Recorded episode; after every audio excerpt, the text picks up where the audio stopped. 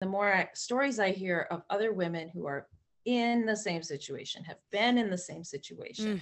how they're getting through it, women who've been separated for years and years and years, but are still dealing with narcissistic partners.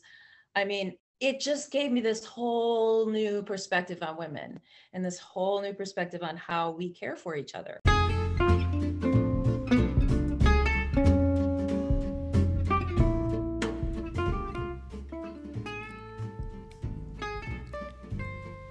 Girlfriends, gal pals, soul sisters.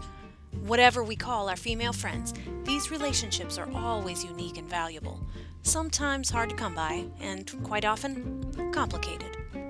In Women Friends, the podcast, we celebrate the magic of platonic friendship, reflect on what having girlfriends means to us as we navigate life's ups and downs, and ask each other some hard questions, like why is it so hard to make and keep female friends?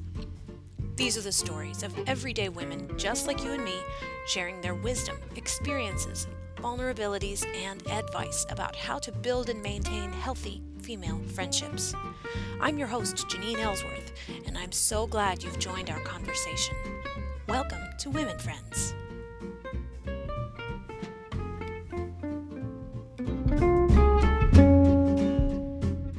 If you do have a friend that goes through something, I would say do whatever you can and keep it up because it can be small gestures, but just do it consistently because they will, you will grow apart because that person's metamorphizing into someone new. Particularly as a single woman with no children, that for me, my friendships are my core relationships.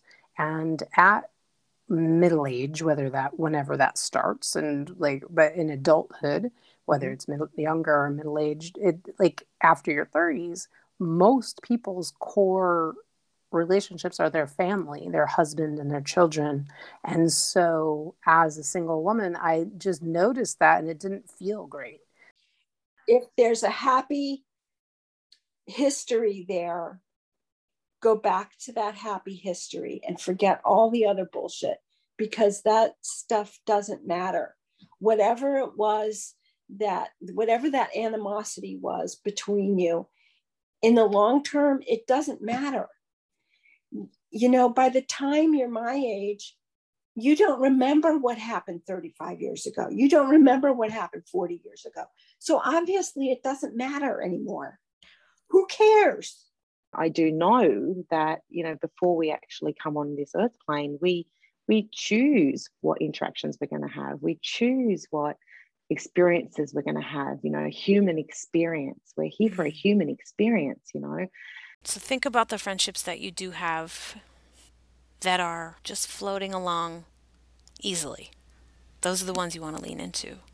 Those are the people whose bucket is full and who aren't going to be compromising you, who aren't going to be manipulating you, who aren't going to be having a power struggle with you the way I hug you, it it says that to me. I'm I'm speaking to uh, how much I appreciate you. Yeah. You know how happy I am to see you. You know, there's a lot in that hug. So if I'm giving you a nice hearty hug, I like you.